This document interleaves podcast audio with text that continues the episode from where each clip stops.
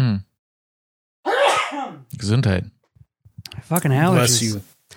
I did some rearranging. I did some rea- uh, rearranging of my things, and I kicked up a bunch of dust upstairs. I think, hmm and it's just been fucking killing me. It's probably dust. Dust mites is technically what it is. Mm. Dust mites are living things. They live in the dust. hmm Microscopic They things. eat it because it's your dead skin It's cells, fucking crazy. and they eat it and then they poo it, poo it out. The world, the universe is just an insane Ouroboros of.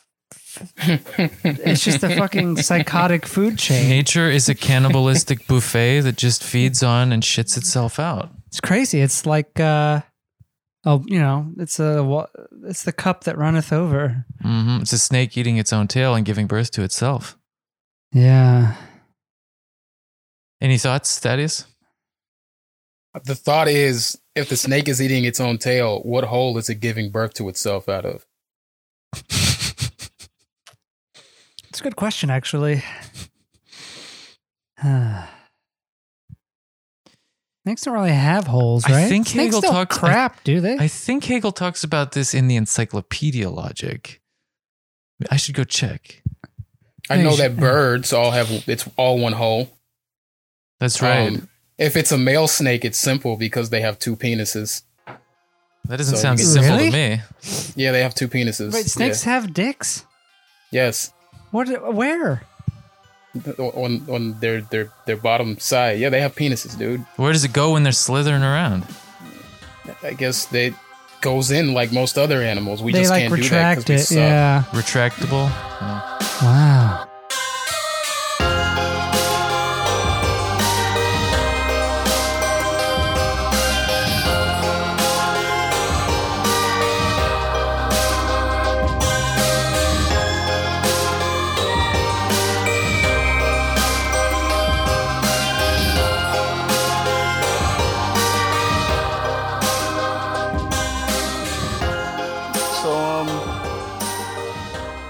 Identity. Right. So last time we were talking about identity and politics, and one of the things that gets turned into an identity among leftists in politics is the category PMC, professional managerial class. Right. And all of we got kind of Oh yeah. We- Sidetracked and thinking about how yeah. the PMC thing is is personal, and not political. Mhm. It's an aesthetic that people dislike, not, uh, you know, it's an aesthetic that actually is not really concerned with economic roles. Mhm. right. Um, like even if they have an understanding of what that economic role is, they're just their their problem with the PMC is is primarily aesthetic and not Yeah. economic. The analysis is psychological and it's sort of motivated by antipathy, Right. um, Right. cultural. So- yeah. Let's talk about these. Uh, well, let's talk about um. let- Let's let's get more specifically into the socialist political identity. How you were getting at um how it's in opposition to something most of the time, and it can only be in opposition collectively. Right, which- right, right, right. So this is what this is part of what we were really wanted to get to uh, last time.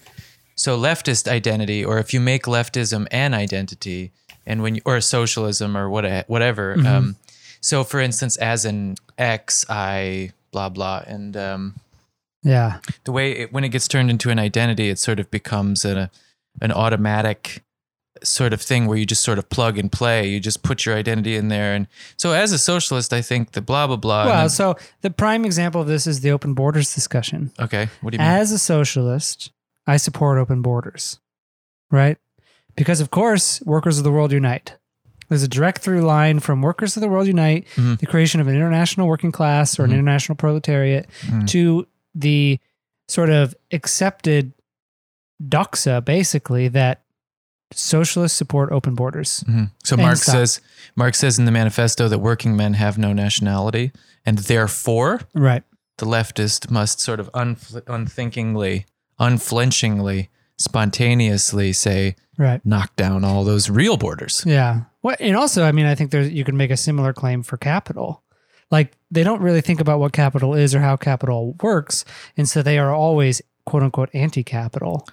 When in fact, like capital is not de facto like the problem. You know, Mhm. it's how capital is being used. Well, and the in a, lo- current- to a large degree, I mean, once you have management wielding capital and capitalists are just the absentee owners getting the dividends, um, it gets more complicated. And, um, you know, I think then th- those sort of leftists or, or Marxists or whatever, they use the they use the word capital just as a sort of metonym or whatever for um, the group of so-called bosses. right, right, right. It's not very precise, but yeah, that's a good So- one. I mean, uh, let's let's get into this um, because me and Daniel were talking before on a on a phone call. Um, basically, um, uh, socialists they they confuse a lot of things in their opposition. They have to be in total opposition, not socialists. hmm Let me say some of the socialist groups they Mhm. tend to um, um, deal with socialism in the manner where they're in opposition to capitalism Right. and what we were discussing, and they're also um, in opposition to any um, philosophy that isn't dialectical materialism, So-called. right. without acknowledging the fact that theories come from other theories, new theories, and socialism is just the next step after capitalism. So Mhm. capitalism was a revolution that ended feudalism Mhm. and it was an outcrop from feudalism. Mhm. And now we're trying to expand and we're trying to progress past capitalism and we're trying to get to socialism.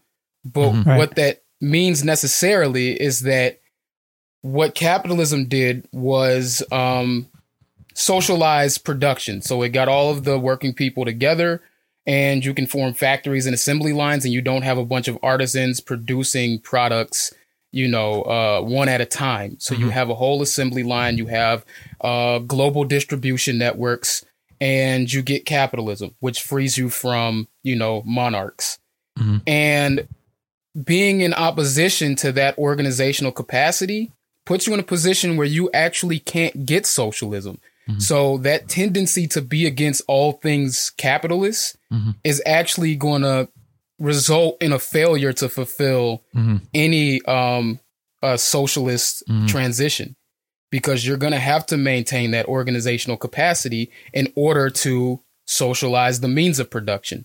If you don't socialize production, you can't socialize the means of production, which means you can't have socialism. Basically. Right. Right. And right. the same thing. Go, yeah, we can. Yeah, let's just go on that before we. I wanted to talk about um the idea of uh dialectical materialism versus uh, metaphysics Mhm. broadly. Okay. Well, you said t- you said a few things there that I want to pick up on. Um, Mhm. The one is um, so it's interesting when socialism or Marxism or whatever becomes an identity. Um, so let's say, so one thing always happens. I, I find when I talk to many self-identifying socialists, they, they say they're they're for socialism, they're Right. socialists, Right. but and I, I I often have to think to myself at least or say like socialism is a mode of production. Socialism is not an ideology. So Right. socialism is not an identity. You being a socialist. Like people, you know, I remember on the news once somebody asked Bernie Sanders, "So, are you a capitalist?" And he said, "Absolutely not." And they said, "Why?" He said, "Well, because it's not working for most people, so I'm not for it or something." What he should have said is, "No, I'm not a capitalist because I don't own capital." That's how Marx puts it. If you own capital, you're a capitalist. If you don't, you're a worker. It's a matter of fact and it's objective. It's not a matter of identifying with something. It's not an identity. Right. It's not an ideology. And Right. so when socialism becomes an ideology, um, then you lose sight of the fact that socialism is a mode of production, which can only grow out of the mode of production we have capitalism. And so that's when you get this sort of like blanket negativity where it's like all things capitalistic, you said no, like whatever it is, I'm against it. They don't even know what they're against. Um, hmm and you're never going to be able to get there if you don't start from where you are. The other thing, going back to the example you gave with Angela Nagle and that open, or the other thing is an example that Angela Nagle makes about Right, open right. borders, and she she illustrates this quite well. The problem with you know leftism or socialism when it becomes this kind of identity. As a socialist, I think that blah blah. I'm opposed to capitalistic things. She says what is so funny about all this is Trump says he's for closed borders. And so socialists have to say, well, I'm against Trump, therefore I'm against closed borders, therefore I'm for open borders. And just sort of the mere negativity, Right. Just sheer reactive, thoughtless reactiveness. I think, I don't know if this is directly a consequence of thinking all of all of this as an identity, but it seems to fit together with it. Like I- you're a yeah. you're an X, so I'm a Y. Yeah, I think so. I mean, I think that I mean you get this a lot with like uh, leftists who get upset um, because you are quote uh, parroting right wing talking points. Yeah, what does that Even mean? Though what you're saying is objectively true, right? I mean, or you're giving legitimacy to something. So, like, you know, people used to get upset uh, about Bernie going on Fox News, right? Mhm. And it's like, well, you're you're giving that number one, like Fox News needs quote unquote legitimacy. Like, fuck off. They're like one of the most powerful news networks in the world. They don't need they don't need Bernie Sanders isn't going to be the one that's going to give them legitimacy. Um, but it's the same Well, thing. you're just supposed to ignore the your opponent. right, right. I mean, that, yeah, of course. It's that there's no real logic behind it except Fox is bad. Ergo, we pretend like it doesn't exist. we can't. Uh, we can't i- interact with like a it, bunch of right? Victorians who just repress, you know, all these ugly skeletons in the closet. They just pretend like it's not there. Right. Or like uh, when people were criticizing Elizabeth Warren's um, plans Mhm. That were, you know, obviously kind of these means tested progressive social progressive capitalism kind of stuff. Mhm. Um, and they say these are the arguments that conservatives are going to make, so you shouldn't make them because coming from the left, you know, blah blah blah, like you're basically you're making the you're doing the work for them, you know. Um, and it's like, no, these are just objectively true criticisms. It doesn't matter where they're coming from. But if you think about things with respect to identity or subjectivity, then suddenly it does matter who's saying it. And it does matter that, like, uh, we can't say this because there is this group over here or this identity over here. Well, for You know? instance, I now pronounce you man and wife or whatever. Uh, it does matter who says that because only certain people can make you married Right. by saying you're married. Of course. But uh, what if a conservative says all humans are mortal? Socrates is human, therefore Socrates is mortal. I mean, I don't know. I don't know. Maybe we should get like one. Hitler to, was a maybe we should vegetarian. Should we all not be vegetarians? I mean, is that what this is about? I don't think the opposition. I don't think that characterization. I don't think it's that. Um, um, yeah, I don't think it's that. I uh, heard someone say this to Tulsi Gabbard though. what. in a press conference this was a while ago when the campaign was the campaigns were still going the democratic primary uh, campaigns someone said well you said this and steve bannon said he thought that was a good idea. So like how dare you? And then everybody in the audience was like ooh ooh. And some of them were giggling because they knew it was absurd but that was supposed to be like a major diss or whatever. I don't know. So my my problem with using the media for these examples is that they there there's a let me use a Fox News term. There's an agenda to it, right? There there's there is a a goal. So they do that to um you know um I guess remove Tulsi Gabbard's legitimacy because um Steve Bannon doesn't have legitimacy in the uh the left. Kind of like the same point of uh, Bernie Sanders lending legitimacy to Fox News. Bernie Sanders can't lend legitimacy to Fox News um, because he is not, you know, an authority in that that that group. So there are certain people that can lend legitimacy legitimacy to something. Um, like if the Pope, sa- so it, it often happens when the Pope says something about, okay, we're gonna um, accept that gay people aren't sinners right? And then, you know, some people get mad, but for the most part, other Christians are cued in that, okay, this isn't a problem anymore, or at least Catholics. and the pope is fucking infallible if you're a believer so no, get- no, no, no. It's not that he's infallible. It's that he No, I has mean- more of Yeah. a clear reckoning of the, the text. And they're trying to understand why gay marriage is okay according to the Christian text. So when you're talking about lending legitimacy, um, if Bernie Sanders comes, if Bernie Sanders was to go on Fox News mm-hmm. and say, as a democratic socialist, mm-hmm. use that, use his identity mm-hmm. to get a point across, then he is lending Similar, legitimacy. It's- it's- yeah, in a So- similar Yeah. fashion. So this is ultimately about authority, I think. And you were we were talking about this on the phone, the way that people give arguments from authority a lot, uh, a lot of times in these discussions, and it does seem to be have to do with authority. Are you authorized to speak? That are you? That's the legitimacy question. Are you the one who can do it, or what does it mean when you do it? Right. Right. Which is a real thing, but that is to the identity question. And the identity, I think, what you're pointing to is that it does come from an authoritarianism. Mhm. That's where it becomes a negative, Mhm. you know, um, in the left, because you often hear, like, more often than not, Mhm. I hear people say, Have you read this? Mhm. And for the most part, I say, no, I haven't read that. I Mhm. mean, you have to think about it this way also, not just I haven't read this because who cares? Mhm. What are the odds that I'm gonna have that I'm going to have read the same Mhm. things that you've read? So why would you even start a Well, conversation among, with among that? socialists or Marx, well, this is ironic. I think among Marxists, you'd think, is this among Marxists? You'd think they'd all read um, Marx, but I often find that they haven't. Um, but I mean, I understand that at least it can be, it can, it can make sense. Like, do you know what you're talking about? It can mean that, but Sure. a better example would be like it's like Lenin said. What there are days, there are there are years when days happen. What God, I can't remember how it goes. What's the saying? There are um, w- there are weeks when years happen, and there are years when weeks happen. Yeah, okay. So somebody will just sort of throw that out there, and it's just like flashing the badge, basically. Right. but not even that is more of the problem. Going back to and actually, people Lenin saying, wasn't the oh, one who said that. It's misattributed. Who is it? It was um, Engels. Mm. Hmm. Yeah. Well, I leave it to the Marxists to fuck up their own ideology. Yeah.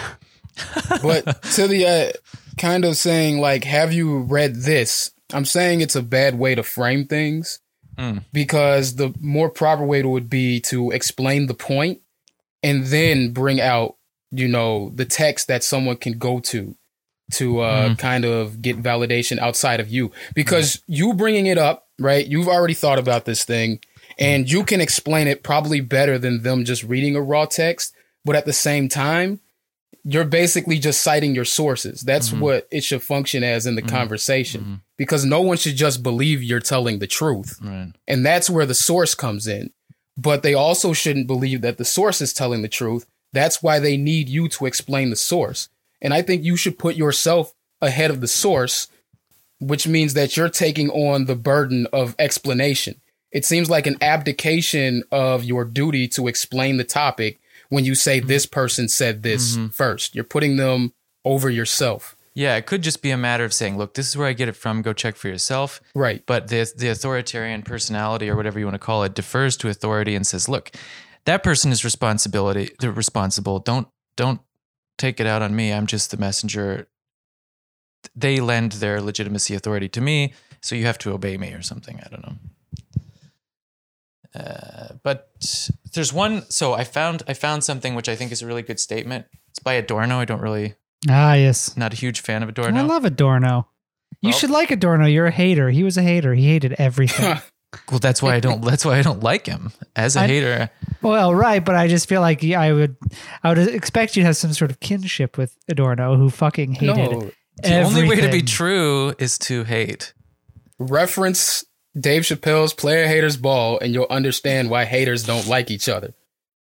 Yeah, I guess. It's that Well, simple. This is damn good, in my opinion. So, and I think it's Adorno sort of is damn good, it hits. man. He's well, great. yeah. All right. So he says he's talking about external uh, rather than internal criticism. He says external quote external criticism avoids from the very beginning the experience of what is uh, other than its own consciousness. Um, external criticism sympathizes with authority in its very form, even before expressing any content. There is some content in the form of expression itself. The expression, as a blah, blah, blah, I blah, blah, blah, in which one can insert any orientation from dialectical materialism to Protestantism, is symptomatic of that. Anyone who judges something that has been articulated and elaborated, whether art or philosophy, for example, by presuppositions that do not hold within the object they're criticizing, is behaving in a reactionary manner even when he swears by progressive slogans. Yeah, that's End great. quote. Yeah, that's great. So I mean, I mean, as a as a as a Wittgensteinian, I take issue with this. Right, right. Yeah. What is a Wittgensteinian? Doesn't matter. Okay. so like kind of to that Someone point, who I- isn't very fun at parties, really. Is, Someone uh, who isn't- All right. I, I was listening to a podcast on um uh like transgender rights or there were people who were anti-transgender, right? And they were saying TERFs. um they were saying as a socialist, Mhm. um I believe in materialism. So I believe in science, which means that I believe in the difference between a man or you know male and female or not Sure. even male and female between um uh, a man and a woman which which is a different thing than saying male and female because that is a sexual orientation Mhm. that's about sex that's actually about what reproductive organs you have that Right. designates whether you're male or female yeah. but what designates you as a man or a woman does have a social component necessarily. Um, once upon a time, men wore stilettos, but I, I dare you to do that today as a man and not have a right wing commentator freak out about you wearing stilettos. Uh, so they were kind of saying, Is, is that is that Sheba? Is that your dog? yeah? yeah, Oh, she's- okay. She's kicking. Yeah, that's all right. Do- Oh, is, is she too loud?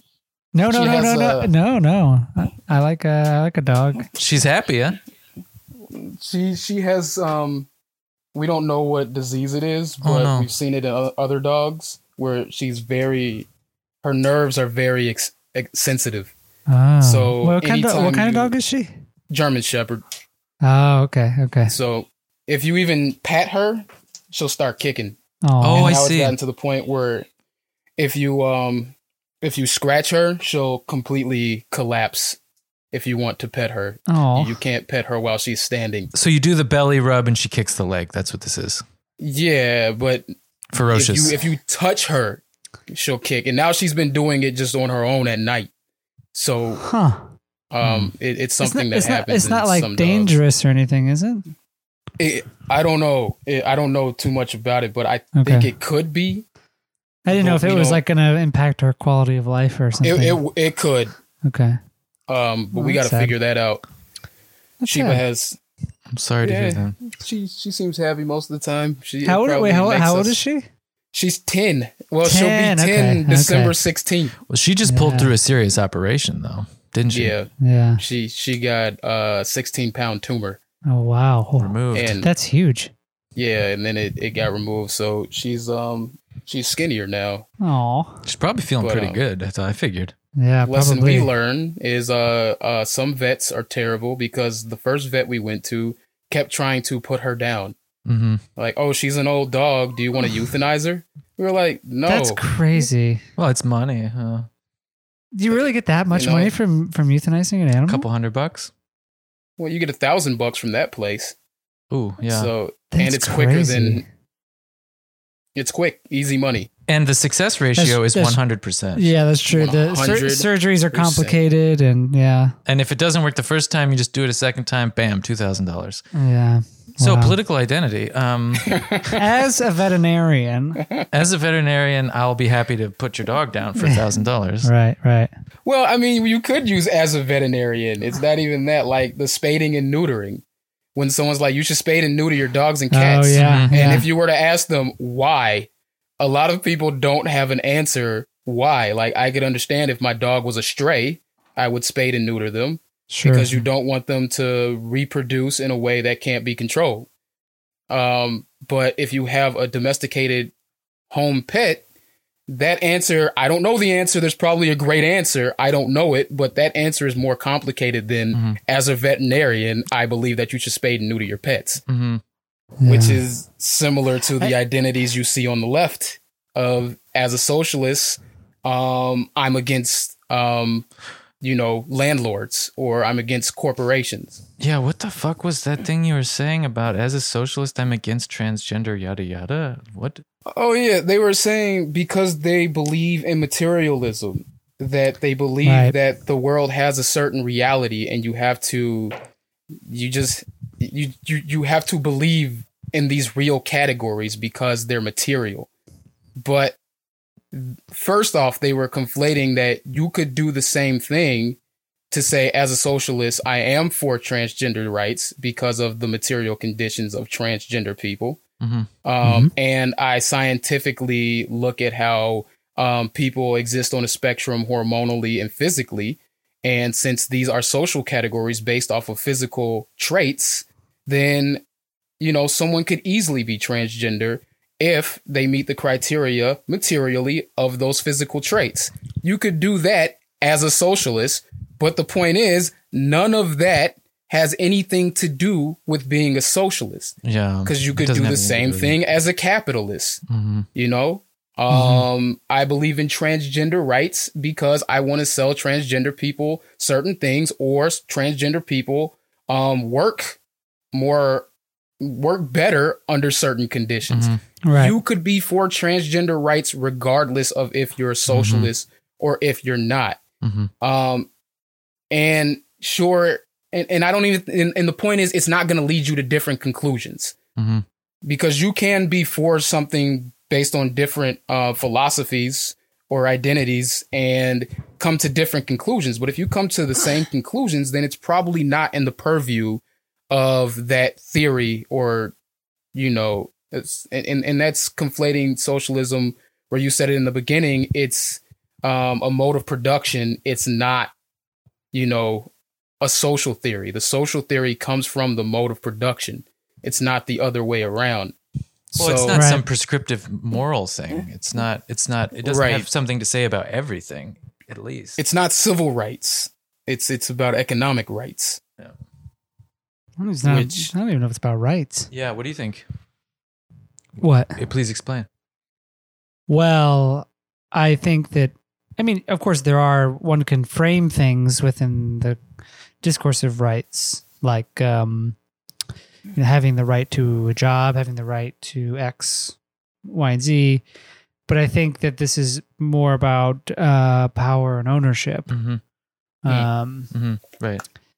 and you know the problem with capital Mhm. um, isn't that like you know workers don't have certain rights hmm it's it's yeah. that like in fact they have rights and that's really not an, i mean they could have more rights of course but the point is that like the problem is exploitation and exploitation is Mhm. something that can happen under basically perfect conditions Mm-hmm. of like um uh, uh non-discriminatory like what, what have you Mhm. um all of those kind of civil rights could be fulfilled and you would still have a system of exploitation where Mhm. workers are getting paid and they're not um they're being used up basically So you mean because they own nothing but their own capacity to work, whereas there's another group of people who own everything needed to produce profits. Right. The workers have to work, otherwise they'll die. right it's coercive it's a system of coercion that we don't recognize as coercion generally speaking hmm um we we just think of it as like well that's what you have to do Mhm. you know of course like that's the way the world is Mm-hmm. um And so all the rights in the world you could pile on there, and no amount of adding rights within the within the present system is going to undo the problem, which is basically that some people own nothing and other people own all the capital, right and therefore have a so-called right to that to that. because i don't think rights could ever change that fact the only way the only thing that can change that fact is like politics right like a like a like a revolution or something or or if all the workers had all the rights to to the profit they produced. i suppose yeah sure But i mean point taken. It, Yeah. Socialism isn't. So socialism, if you're a materialist, it ought to be a system of production and not a credence or you know a religion. But it often becomes this when like that is saying, I don't know if those are that's a TERF, right? But trans exclusionary Yeah. radical, Radical feminist feminist. yeah. right. yeah So that just yeah. So let's go into that. This political identity on the left it can become a bit culty. It can become a bit inward facing and kind of weird. I mean, what about Sure. some horror stories? Especially, I've experienced some funny things about attitudes towards confrontation and conflict. Because I mean, all leftists and socialists are supposed to be committed to the idea that you know, which I agree with. We live in a sort of unjust society, so you got to do something about it. So there's going to be confrontation, Sure. conflict, yeah. either with your opponent or with somebody else in your organization. But it's pretty curious the way that identity sort of impacts this stuff. I don't know. I, I don't talk to other leftists. I, avo- I avoid them like the plague. Man, but I mean, you must. I mean, you're pretty online. I mean, Sure, So- but my interactions with people online. what was the is- last one? What was the last one you? Those were Democrats, though. Okay. I mean, I posted a joke uh huh. about uh well some woman had a uh, an atrocious take about um about uh workers rights. It was workers at Dairy Queen. Um here I have it right here. So she said not every job should have a living wage. That is not a, hel- a healthy for society. It is not healthy for someone making ice cream cones at Dairy Queen to make enough to live off of. You can't want you want a society that actually can't live off these jobs Why? easily I mean, that's a good example of a sort of. easily the like the wrongest opinion you could possibly I have. mean, that's a great example of the sort of elitist, imperialist uh, Democrat who's Right. like, "You're poor, fuck you." Right. And so I said, I screen capped that and I said Biden has nominated this lady for Secretary of Labor.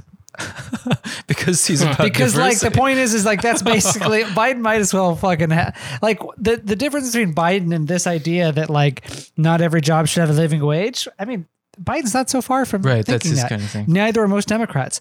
And I had a bunch of it got retweeted into like a lot of like Democrat twit resistance Twitter, you know, and all these people saying this is irresponsible. Oh God, Uh, you're lying. People can't tell that this is humor. mommying. Blah blah blah. Like number one, it's Police. obvious that it's a joke. The woman in question has like 40 followers. She's not anybody. Like like Biden's gonna name anyone to Secretary of Labor who isn't like the CEO of some fucking Mm-hmm. company. Like, are you kidding me? hmm But I think I think the so-called the resistance clowns, they are a part of the left.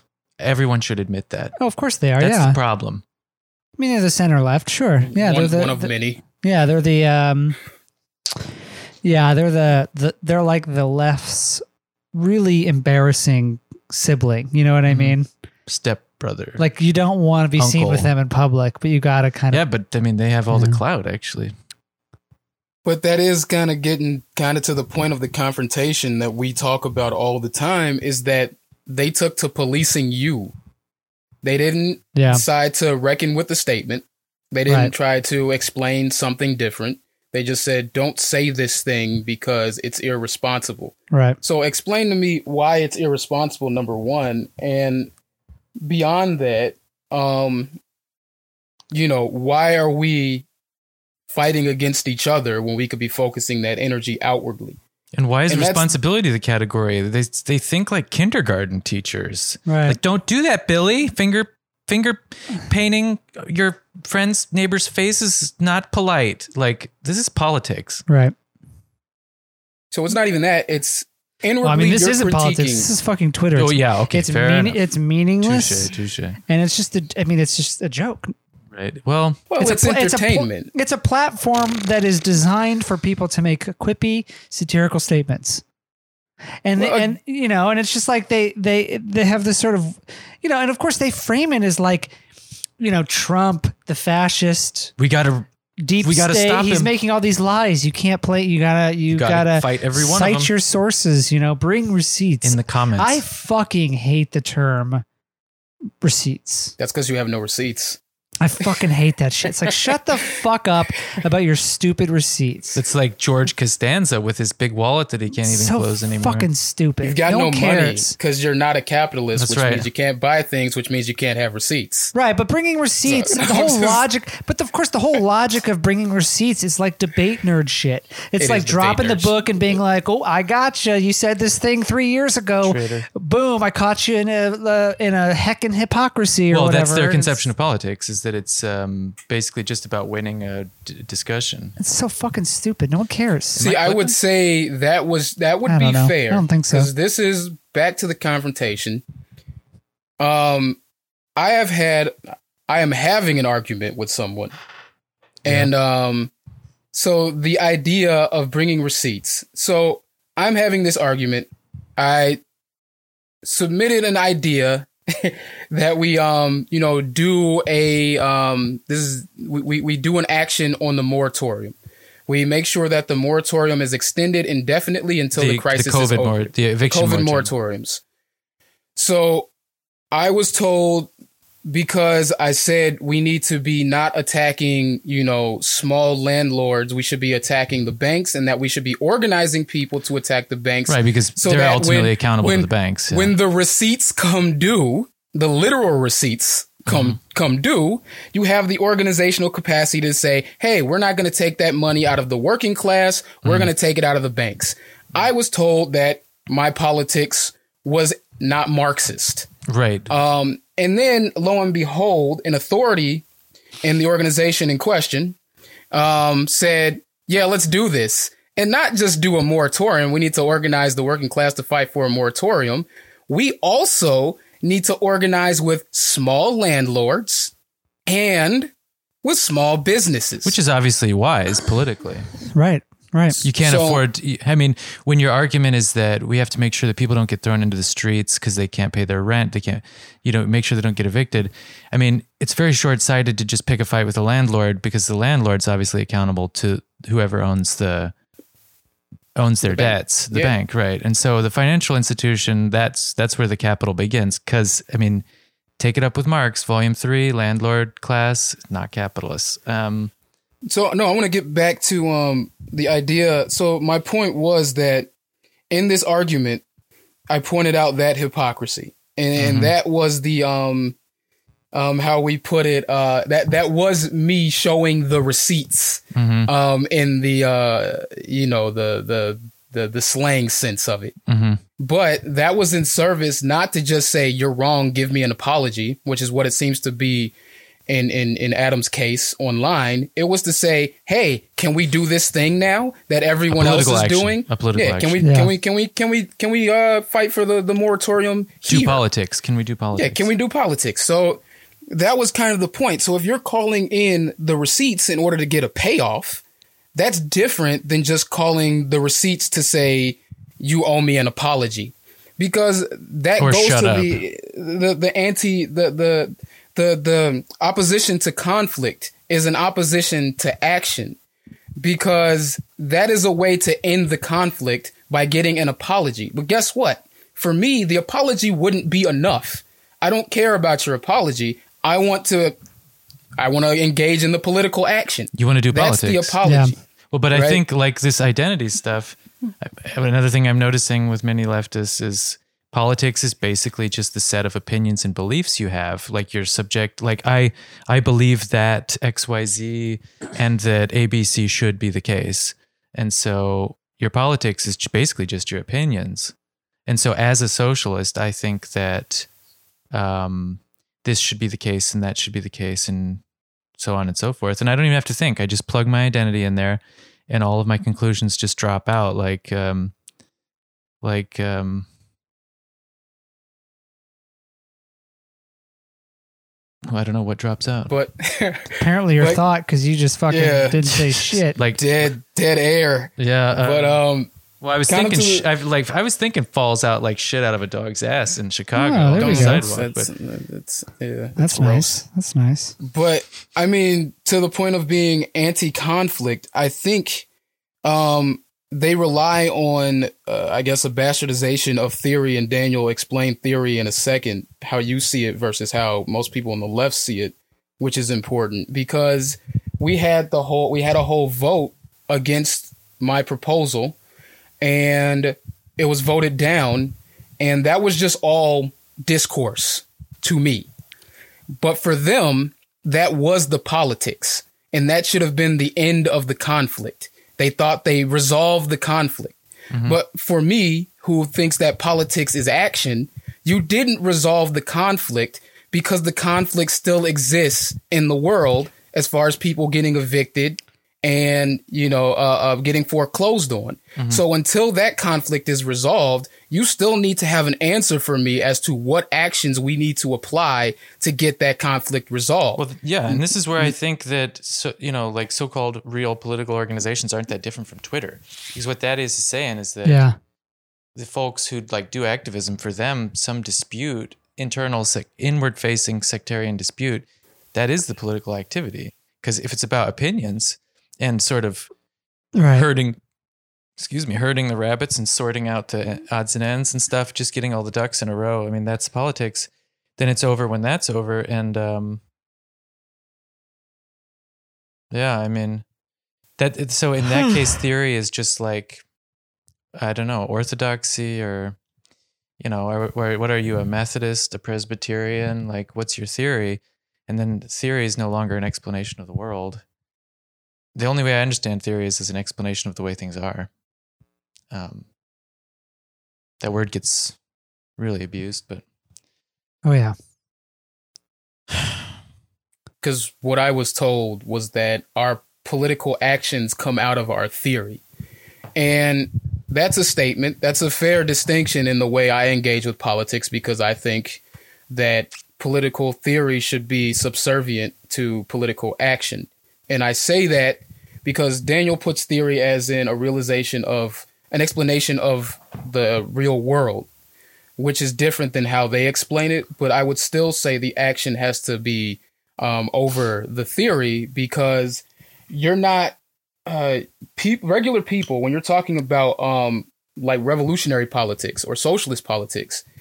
Um, the theory doesn't have the the um, the weight in the public that mm-hmm. it needs in order for your action to come from the theory. Mm-hmm. You have to nobody cares really. Right. You have to generate an action that proves you have to know your theory. That's fine for you, but you have to create an action that proves your theory.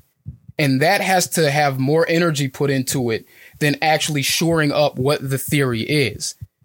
And that is the conflict that I have with people. And where they try to shut me down is with the idea that our political action comes out of the theory, which can be an endless engagement in theory. If theory is over action, then you never actually have to engage in anything material. You mean You your have to opposition to, make like dogmatic leftists who just want to police the Sure, orthodoxy? Yeah. It's just you have to generate the best theory that sounds the best to, you know, the acolytes within socialism in order to win, you know, the the the battle. But if you're actually engaging in politics, if you're outwardly facing and you're trying to engage the public, it's your actions that have to win over, um, let's say, conservative politics. So if I'm going to say that, you know, the family structure and, you know, uh, um, working ha- hard work and rugged individualism is not a good way to organize a society, I have to generate some type of um, material gains for people Mhm. that do not use um, those uh, mechanisms in order to get something for them. I have to prove I have to get them Medicare for all Mhm. before I can talk about the theoretical reasons why Medicare for all works. I can tell them Why should that they care about your beliefs? they're not gonna care about my beliefs. But then after I get them Medicare for all, I can tell them the theory that got us to Medicare for all, and I can say, hey, we can apply this theory to other things in life. But it's That's how it should work. I, no, go ahead. But it just Go ahead. seems like I mean they still probably won't care really. I mean, with the obsession with the belief just seems like they're actually in it for something else. They want a club where everyone thinks the same thing and they just really enjoy this thing that they like to talk about. And this also seems like another danger of turning politics into an identity, namely when you think that progress has to do with what you believe and progress is about beliefs like you know, he used to be a racist, homophobic, xenophobe, but he's made a lot of progress. Now he holds all the right views. That's a completely idealistic, subjective theory, a view of attitude about progress. I mean, mm-hmm. if socialism isn't about making progress in a material sense where it makes people's lives better by changing the mode of production, the way we produce things that we need, then it's nothing. Because, you know, you're not going to change the world by changing your opinions. That's liberalism. I don't care what people believe. Right. I just don't. Well, that's the difference, though. And, and and that's the thing is that if I say that, people are offended and they say, Mhm. "Well, you don't care about like racism," Mhm. and it's like, well, yeah, like I care about racism, but, But it depends what that is- means. But what is racism? Is it right? someone like, thinking something? like I don't think that someone having bad thoughts um, about Thaddeus, for instance, is like doing real harm to Thaddeus. Thaddeus, you feel free to correct me.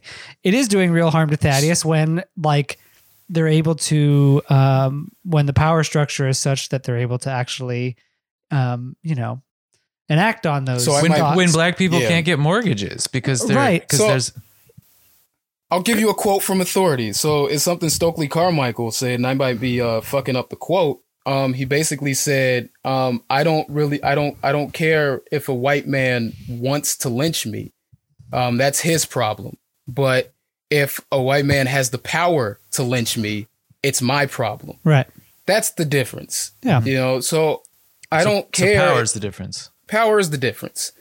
So that that's that's often what people get wrong when they talk about racism and they use those identities. And it's um, someone sent me. Uh, I'm not even going to use the quote because I don't even I don't know it. But it, it basically the idea of the quote is that when you base things only in theory, which is kind of a rhetorical tool to explain the world, then anyone can use that tool in service of whatever they want materially. And what's going to happen is that the people who engage with that theory, um, basically, um, you know, in bad faith, who are intentionally engaging it in, with it in bad faith, they're always going to win because it's all just words to most of the people. And, you know, if you're relying on authority, everyone has different authorities. And that rhetoric is just going to be used in service of things that you don't want. But if you were to just get involved in the action, then, and, and, you know, the theory is secondary, Mhm. the action is going to have a material um, result, which they're not going to be able to refute with theory. If Medicare control- for all gets you health care and saves your life, no one's going to be able to tell you that Medicare for all is bad because it's socialist. It's Yeah. it's mm-hmm. just it's just not going to right, matter. no one's to gonna them. listen. Yeah. What's so weird though is that there are so many little priests among on the left. What, no matter where, whether it's whether it's Twitter with the center left, um, Right. those what is it, resistance people, or whether it's you know people who say they're revolutionary socialists. The weird thing is that they don't take the conflict outwards and the confrontation outwards. They take the conflict inwards and they just sort of lord over their own membership. And it's a weird, like, shepherd tending the flock type thing. Like they're more concerned about their own. And, and, and yet it's incredibly conflict averse, like passive aggressive, shying, like just come on and believe it the way you're supposed to believe it. Don't, and it's nudging and sort of resentful thing, but I can't understand it because if it's, I mean, if Donald Trump's a fascist, take the fight to him. And Right. if and if socialism is about changing the mode of production so that everyone's well-being so everyone does better materially in life, then take the fight outwards and do that. But this doesn't happen. Why? Like if you if someone makes some claim and they quote Lenin and you say, "Well, actually, actually that's false." Um, that what did you say? That wasn't a Lenin quote. That was an Engels quote. hmm These they'll say, "Well, that's rude." And- it's not rude. Like if we're having a debate, um, either my premises are false or my inference is invalid, or you accept my conclusion. There is no alternative. So I'll take this functionally too. Something that recently happened to me and how conflict works. So my car got repossessed.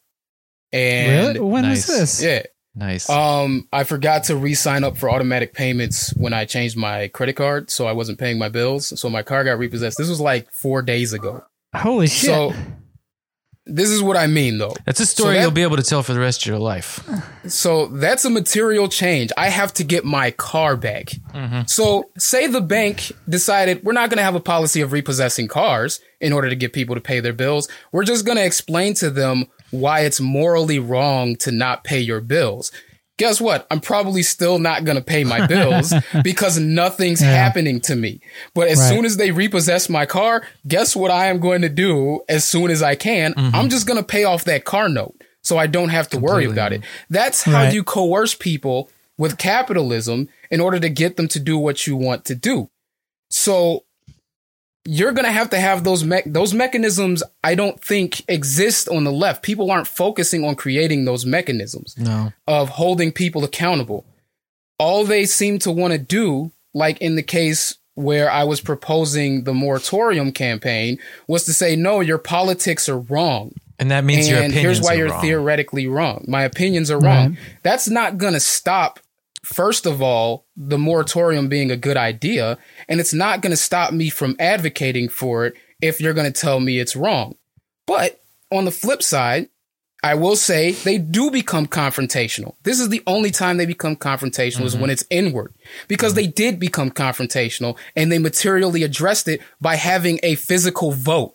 They had mm-hmm. people vote on it, which is a mechanism to cool down the action. Mm-hmm. Because if we have a vote on it and mm-hmm. there aren't enough people for me to organize in order to get this action done, mm-hmm. then I can't do it. So what they did was they took away the manpower for me to actually commit to this action. Mm-hmm. That is material. And that's something that the left does frequently and they do it through rhetoric. Well, they also couldn't see the good in the idea because I don't know, it wasn't their idea or it didn't come from sources they recognize or something. But, and then yeah. and then just wait two months and and as soon as they're higher up in the organization said do that, then they're like, Hup ho, let's go.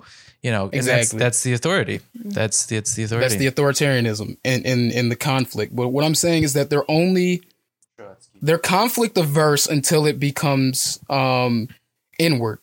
When you know the group starts to have opposition. Because another thing that came out of those conversations was I asked, does X person have to be courteous in order to advocate for, you know, uh to, to have a disagreement? Mhm. And they said, yes, they have to be courteous. And I was like, This is coming from a person who calls don't." himself a militant revolutionary talking about being courteous. Right. And Yeah. it's also a lack of recognition of where it's it's a lack of recognition of two things. First off, that courtesy is often a mechanism used by the powerful mm-hmm. in order to pacify the less powerful. You mm-hmm. need to be courteous. You need to do things in this mm-hmm. way in order for me to even address your concerns when the concern is really the point. And kind of the Yeah, it takes away from is- the point. It takes away from the point. It's like Frank from Blue Velvet. He punches the guy in the face and he says, "Fucker, be polite." You know, like it, yeah, and, and, and it kind of it's a lack of understanding of what customs and courtesies are. So, in mm-hmm. order to have courtesy, you have to actually have to have a written out standard of what those courtesies are. So, like, as far as like one of the kind of customs and courtesies, yes, sir, no, sir. You know, those things are how you address officers.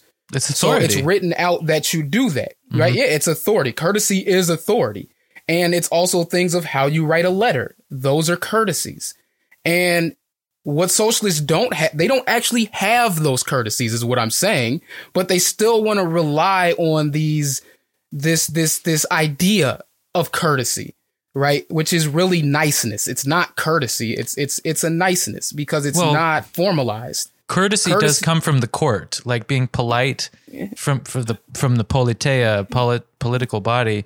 So it, it is like you have mores or etiquette or whatever, and it is authoritarian in that sense. You have a hierarchical structure, respect authority, and these are these are the people who are saying that they want to like take down the structure, the power structure. It's just incredible. Um, So my point is, you shouldn't be courteous. You should be rigorous in your opposition to anyone's good, anyone, anyone you deem to have a bad idea or to be ineffective. You shouldn't be courteous to them. You should be confrontational with them because out of confrontation comes resolution. Resolution doesn't come out of courtesy. It mhm. comes out of confrontation. So if you're going to be a leftist and you know that you do not have the power dynamics on your side, then courtesy is a disservice to your movement. Mhm. You need to be in opposition. That doesn't mean that you have to be abrasive, but it means that you have to um judicious you you have to judiciously critique what someone is doing Mhm. in order to form a resolution in order to be effective in the action. Well, And- supposing you want action and not just a community of believers. or assuming you want action and not just um infinite communication Mm-hmm. you know because yeah, you'll never endless discussion. Yeah. So I'm saying on the left, you you need to forego courtesy and you need to put in place of it um interrogation. And interrogation doesn't need to be courteous because interrogation is going to get you to the resolution. The courtesy isn't. So, um, Well, you got to think for yourself at least. being in these organizations, I've been nice because I've been trying to learn how they function. But at a certain point, I've learned this wasn't a conclusion that I had at the beginning. This is something I've learned is that interrogation is better than courtesy. Um, you know, I mean, to a certain point, if you want to get something done, like a specific plan, um, like you said, in the legal sense, you're going to want to know those courtesies Mhm, because that helps you be effective at getting the job done. mhm. But if you're just trying to suss out whether or not to commit to an action, then interrogation of that action and the steps is better than just courteously discussing them. Mhm. The courtesy is going to get in way in the way of the interrogation. You should be able, if you believe it, to look me in the eye and say, "You're a fucking asshole for believing in that. You're an idiot." And here's I'm going to tell you why you're an idiot Mhm. and maybe that will like if if you can get over the barriers of that offending you and shutting down shutting you down then you may be able to get to a place where you know that interrogation allows you to uh, reformulate and, and make your your opinions better or make the action better more importantly Well, what about this? Instead of you're a fucking asshole for believing that, what about this? You're wrong, and here's why. I think it's better. fair. I think it's fair to say that the other person shouldn't be so sore that they can't understand and see the see the reason, supposing that it's right. But whatever. Because how are you ever going to do anything? It's just a reading group, otherwise, where people talk. Because I mean, you're like you said, they call themselves revolutionaries. Is it courteous to get shot at? Because that's what a revolution entails.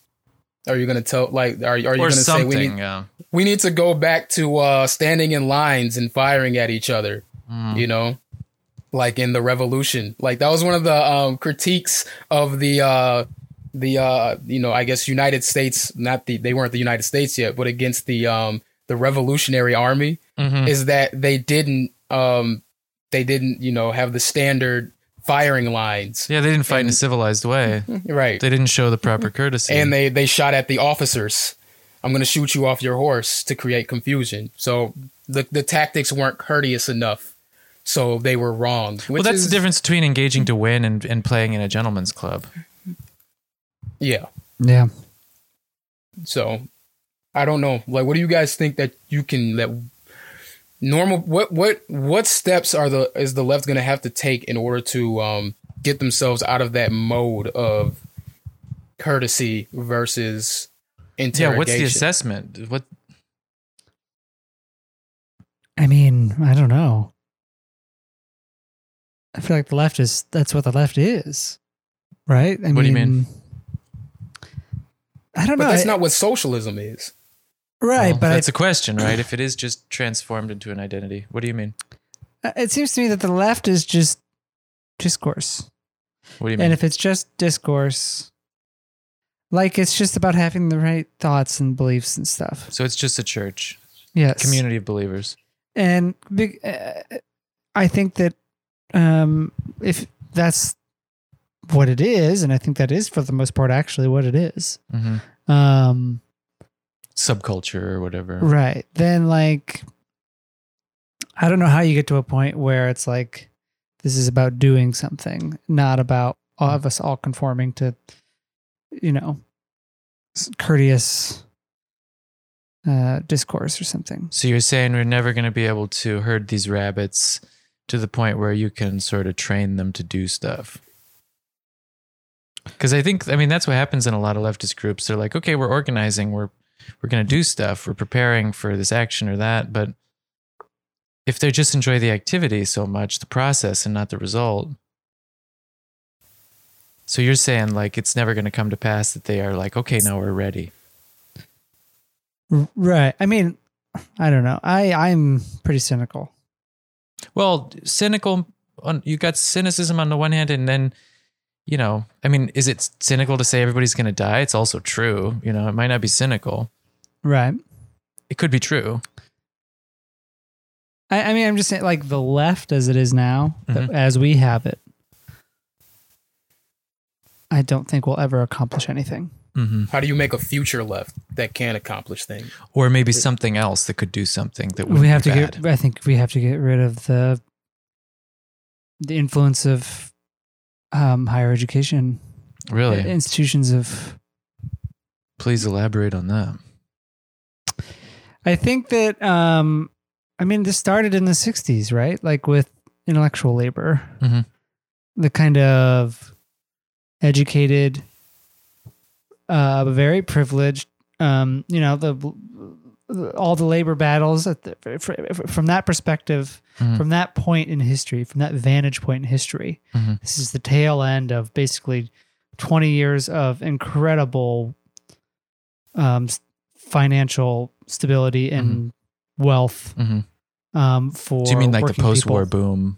Right. And so then you basically just have a young generation of very um, uh, highly educated. Um, you know, th- these kids are all, you know, think about like the students for Democratic Society. Mhm. You know, this emerged out of Columbia. Right. This is an I. This was an Ivy League project that basically sought to use anti-war sentiment and to wrap and to basically frame other struggles, right? Um, civil rights, Mhm. um, uh, women's rights, sexual liberation. Basically, they all folded under the umbrella of an anti-capitalist, anti-imperialist project. So the war becomes, you know, the, the sort of anti-Vietnam War sentiment becomes a way of battling all of these cultural issues. Mhm. We don't need to deal with the labor stuff because that stuff's already been done, and that's like what the where, that's where the left has been ever since. So we never really recovered from that. No, because after that you had declining. You have, um, you know, labor. You know, I mean, union membership declines from about thirty three percent to now it's about ten percent. Mhm. Um, you have Well, the Democratic Party abandoned labor. right. The Democratic Party abandons labor. You have the explosion of higher education, post secondary. Yeah, that's the The thing. You said it's because of education, and we gotta. That's the problem. What What's the deal with that? Well, I mean, think about like it seems to me that it, it's um it over theorizes what we need what we need to do or what Mhm. we ought to do. It overthinks it. I think the question is really quite simple because I think when when you have the influence of education Mhm. is I think where you get into the discourse battle of who's right and who is wrong, Mhm. not in like a productive sense, but in that kind of inter-left squabbling of like Sectarian. like what what do you mean you think that that's ridiculous that's you know uh, you- this is Haven't you read Trotsky? yeah exactly that kind of shit and it's like actually we don't need to th- who fucking cares it Mhm. does not matter Mhm. like we have to be finding ways to actually just challenge Mhm. Like you can know that something is the case without knowing how it's the case, and you can know how something is the case without knowing why it's the case. And there's all this Yeah. shit, and you just don't need it. And, and I'm not saying that the left has to be like stupid or something, or like that you you know people can't you know like read or like you know become acquainted with these things, but it just seems to me that that's really where that's what dominates Mhm. the discourse. You know, Mhm. like I I don't you know especially online where a lot of this stuff happens lately. Mhm. You know, you don't. I I mean, you know, I don't encounter a lot of people who are just like workers who are Who are not interested in doctrines and beliefs Right. and theories and so forth. And that's what you they're interested in making lives better. Well, a lot of people go to university just to make their lives better. You know, the professional thing. Yeah, and this isn't to say that like um, overly educated, overly socialized leftists don't care about workers. I'm sure a lot, you know, most of them do. They do want a better world, but I also think there's something deeply self-centered about being a smart person Mm. and being an educated person. Once you read it, once you read some theory, you think you have the answers. Well, first of all, the thing is distingu- saying they think or care about workers. The idea that they're not a worker, that's an interesting first sure, sure, sure. first thing there. Like, Yeah, that's me. I'm above fa- it. Falling into the Well, that's also me. Well, no, I think of- that's what would be said. Like, I care about workers. I have the right beliefs. I went to university after all. right, right.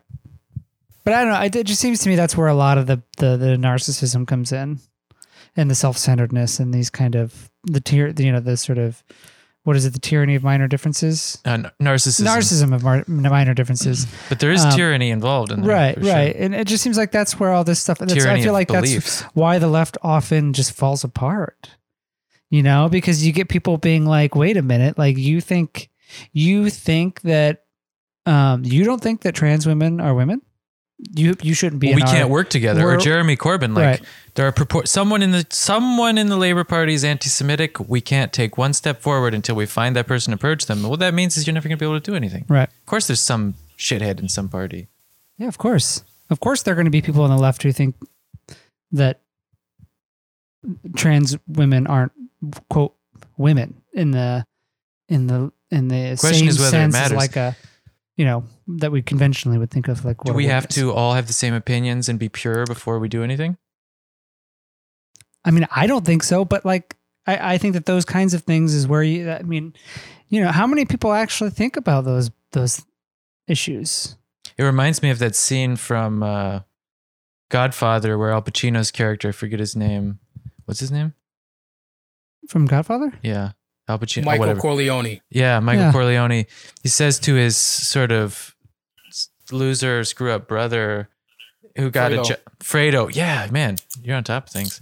Fredo's out in LA and he goes out to LA and Fredo's working for this other sort of dingbat who, who's just kind of a fool. And Fredo kind of sides with his boss. And Corleone says to him, don't ever take sides against the family.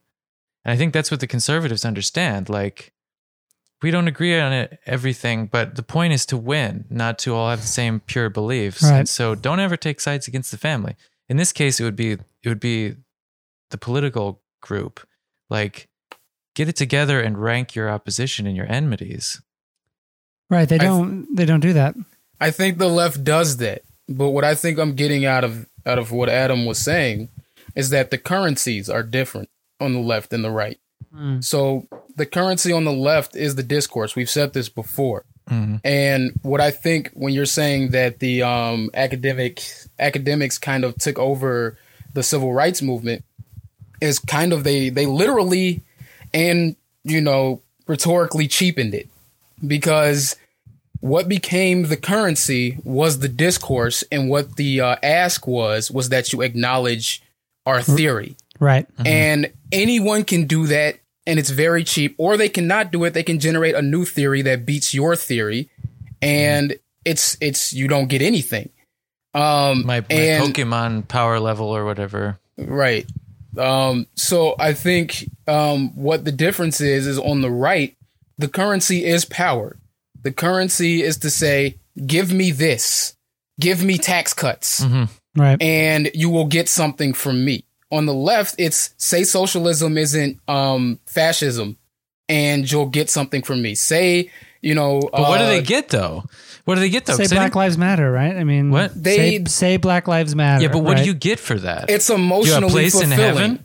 No, Oh it, my God. It, it, it fulfills you emotionally Because I don't Well, you think- get to feel good. continue. Basically, you get to continue participating in their spaces, and if you if But playing you, that game isn't rewarding enough for me to continue the. I mean, awarding enough for you. That's that's the point. That's where our disagreement comes in.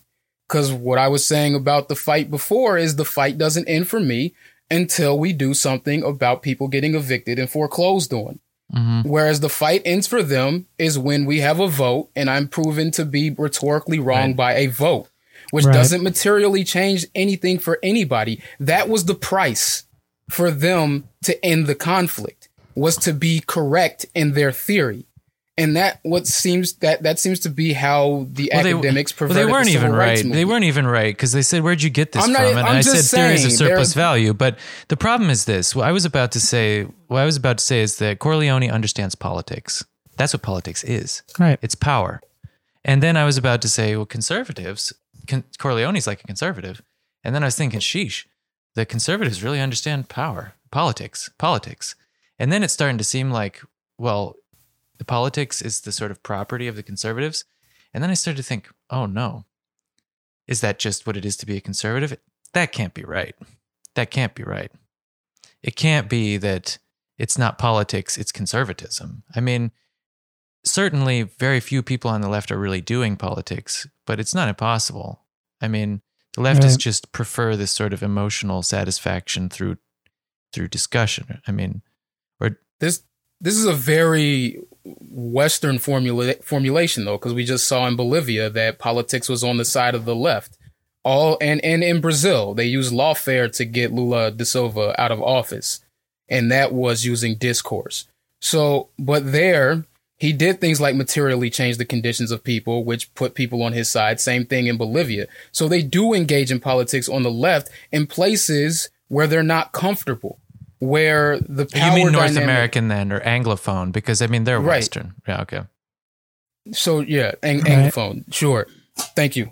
Um, and um, so yeah, I don't think it is conservative. It's just that here we see the conservatives engage in politics much Mhm. more materially than the left does because most of the leftists are academics. Mhm. Or what they try to do is train other people to be academics. You need to read this Mhm. in order to be to have the correct philosophy or Mhm. the correct ideology to even be a part of our movement. It's not you need to do this. It's you need to read these things in order to have the correct perspectives. Have you read the manifesto? Then you don't understand socialism. No, I understand socialism more than Yeah. you because let's say I'm in a union or you know, I work at a Walmart and I understand what an actual hierarchy is. Or I'm a capitalist businessman. I'm an economist. Or I'm Right. a I something know like these that. things because I engage in them materially.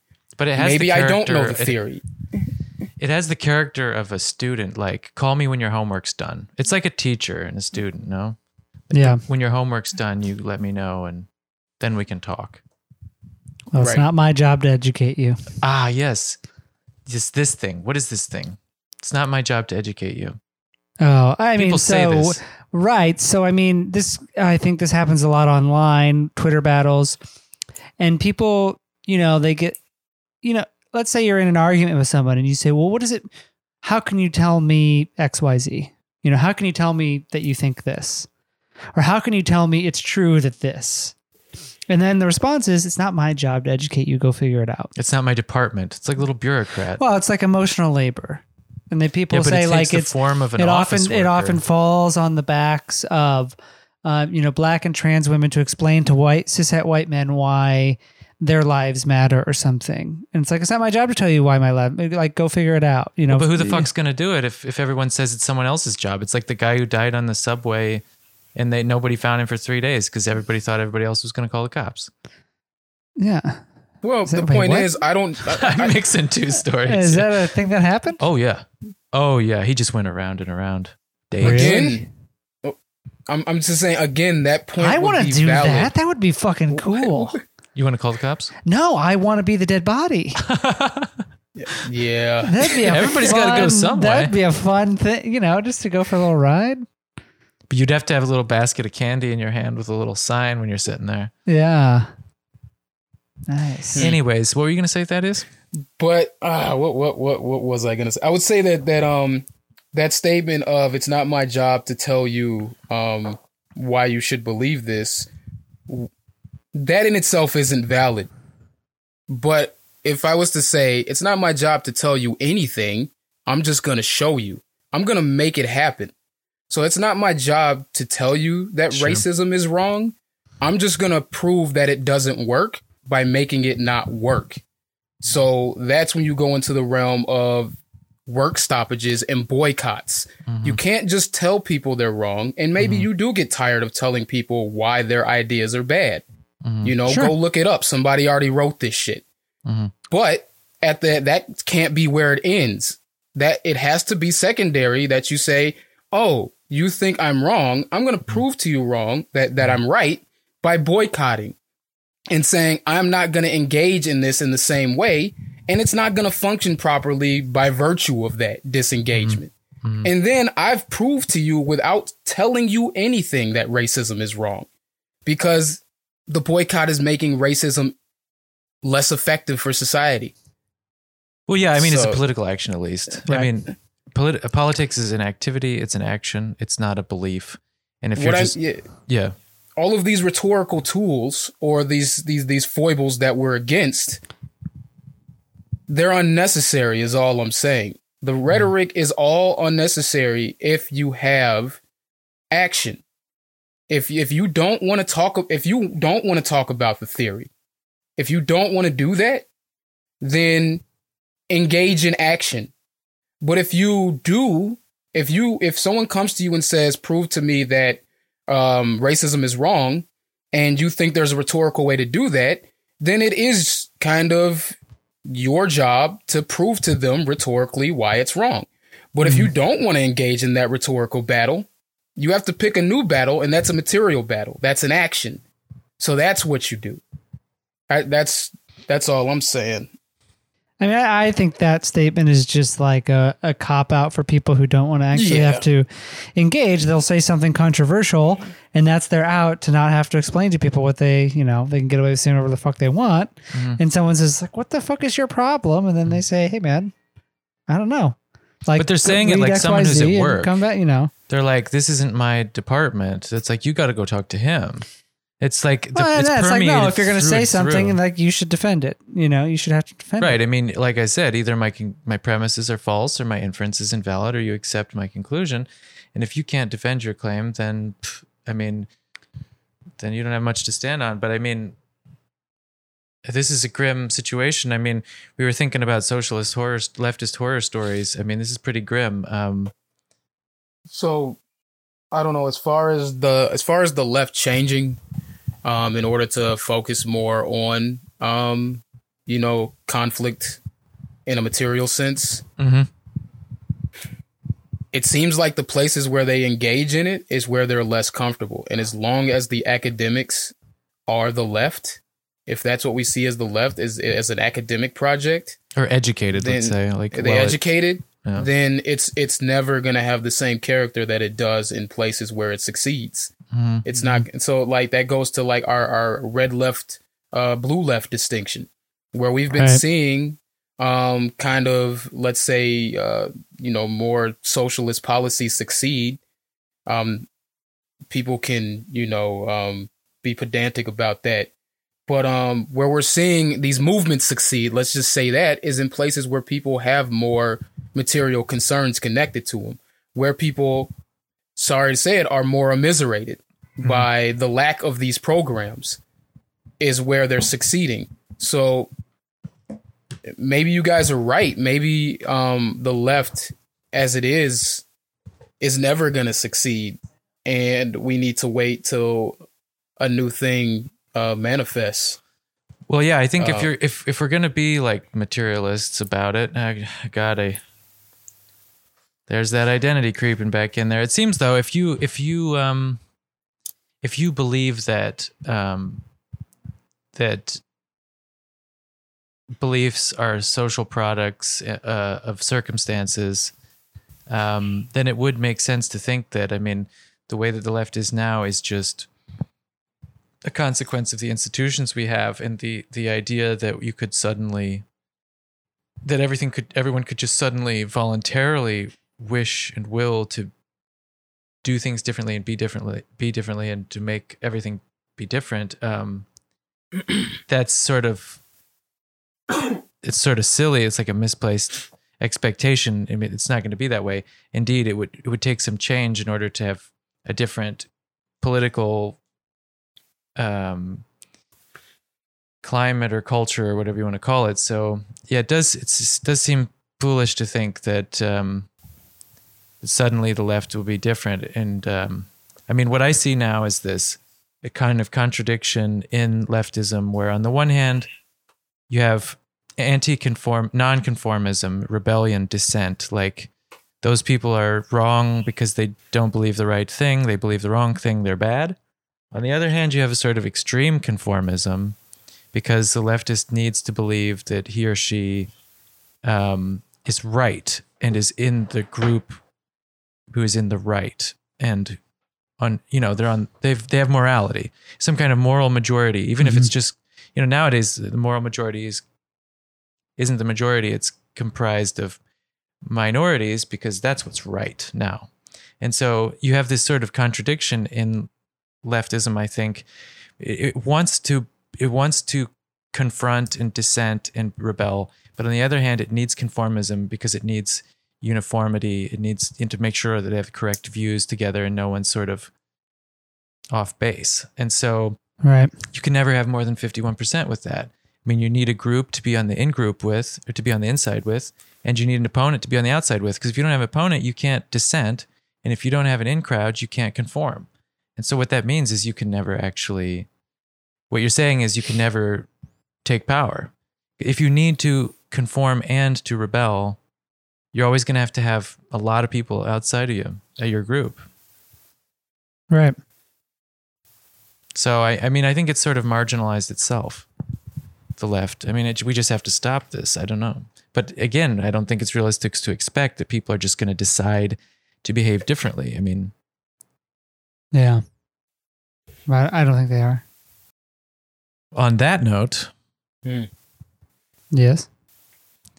Final remarks. Uh, any um, Final remarks? signs? Well, it's of- not my job to give you final remarks. It's not. Yeah, it's not my job to give If you want hope. final remarks, you should probably go look them up yourself, buddy. I don't get paid enough to put up with this shit. I'm too old for this shit. I just work here. yeah, I wasn't even supposed to be here today. I wasn't even supposed to be here today. It was my day off. Classic. That is. I, I think that says it well enough. Go go look it up yourself. Do it All your damn self. All right. So if you if we want to know how to f- fix fix the left, we're gonna have to go gonna have to go do it ourselves. That's Go right. do it. Don't talk about it. That's right. Nike, just do it.